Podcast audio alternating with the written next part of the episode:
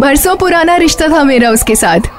दुनिया में आई तभी मुलाकात हुई थी उससे। पहली बार जब स्कूल गई थी तो वो मेरा हुआ था।